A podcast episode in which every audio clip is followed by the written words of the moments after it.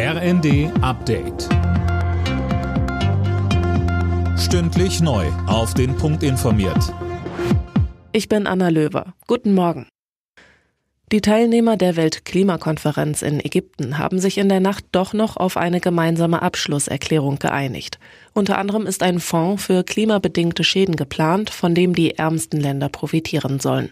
Andere wichtige Ziele wurden aber verfehlt, kritisiert etwa UN-Generalsekretär Guterres und Außenministerin Baerbock sagte. Das war aber von Anfang an klar, dass unter diesen Bedingungen es sehr, sehr schwierig werden wird, überhaupt ein Ergebnis zu erreichen. Dass es so schwierig werden wird, das war dann doch überraschend, weil sich ja gerade auch die G20-Staaten eigentlich noch mal zum 1,5 Grad Pfad positioniert hatten.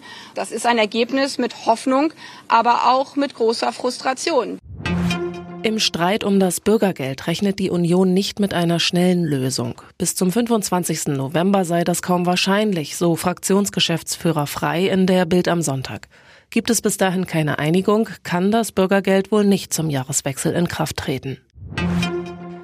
Die Deutsche Bahn will zu Weihnachten 80 Sonderzüge einsetzen. So soll ein reibungsloser Reiseverkehr über die Feiertage gewährleistet werden. Mehr von Dirk Justes. Auf Weihnachten ist die Bahn gut vorbereitet, sagte Fernverkehrsvorstand Michael Peterson der Bild am Sonntag. Mit dem Fahrplanwechsel Mitte Dezember biete man täglich 13.000 zusätzliche Sitzplätze an. Über Weihnachten kommen noch einmal 40.000 Sitzplätze in den Sonderzügen dazu. Auch das Serviceteam werde bis Weihnachten um rund 800 neue Mitarbeiter aufgestockt.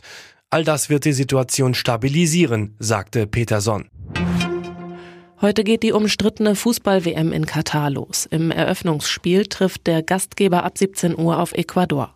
Das Turnier geht über vier Wochen. Das Finale steht am vierten Advent an. Die deutsche Nationalelf startet am Mittwoch gegen Japan ins Turnier. Alle Nachrichten auf rnd.de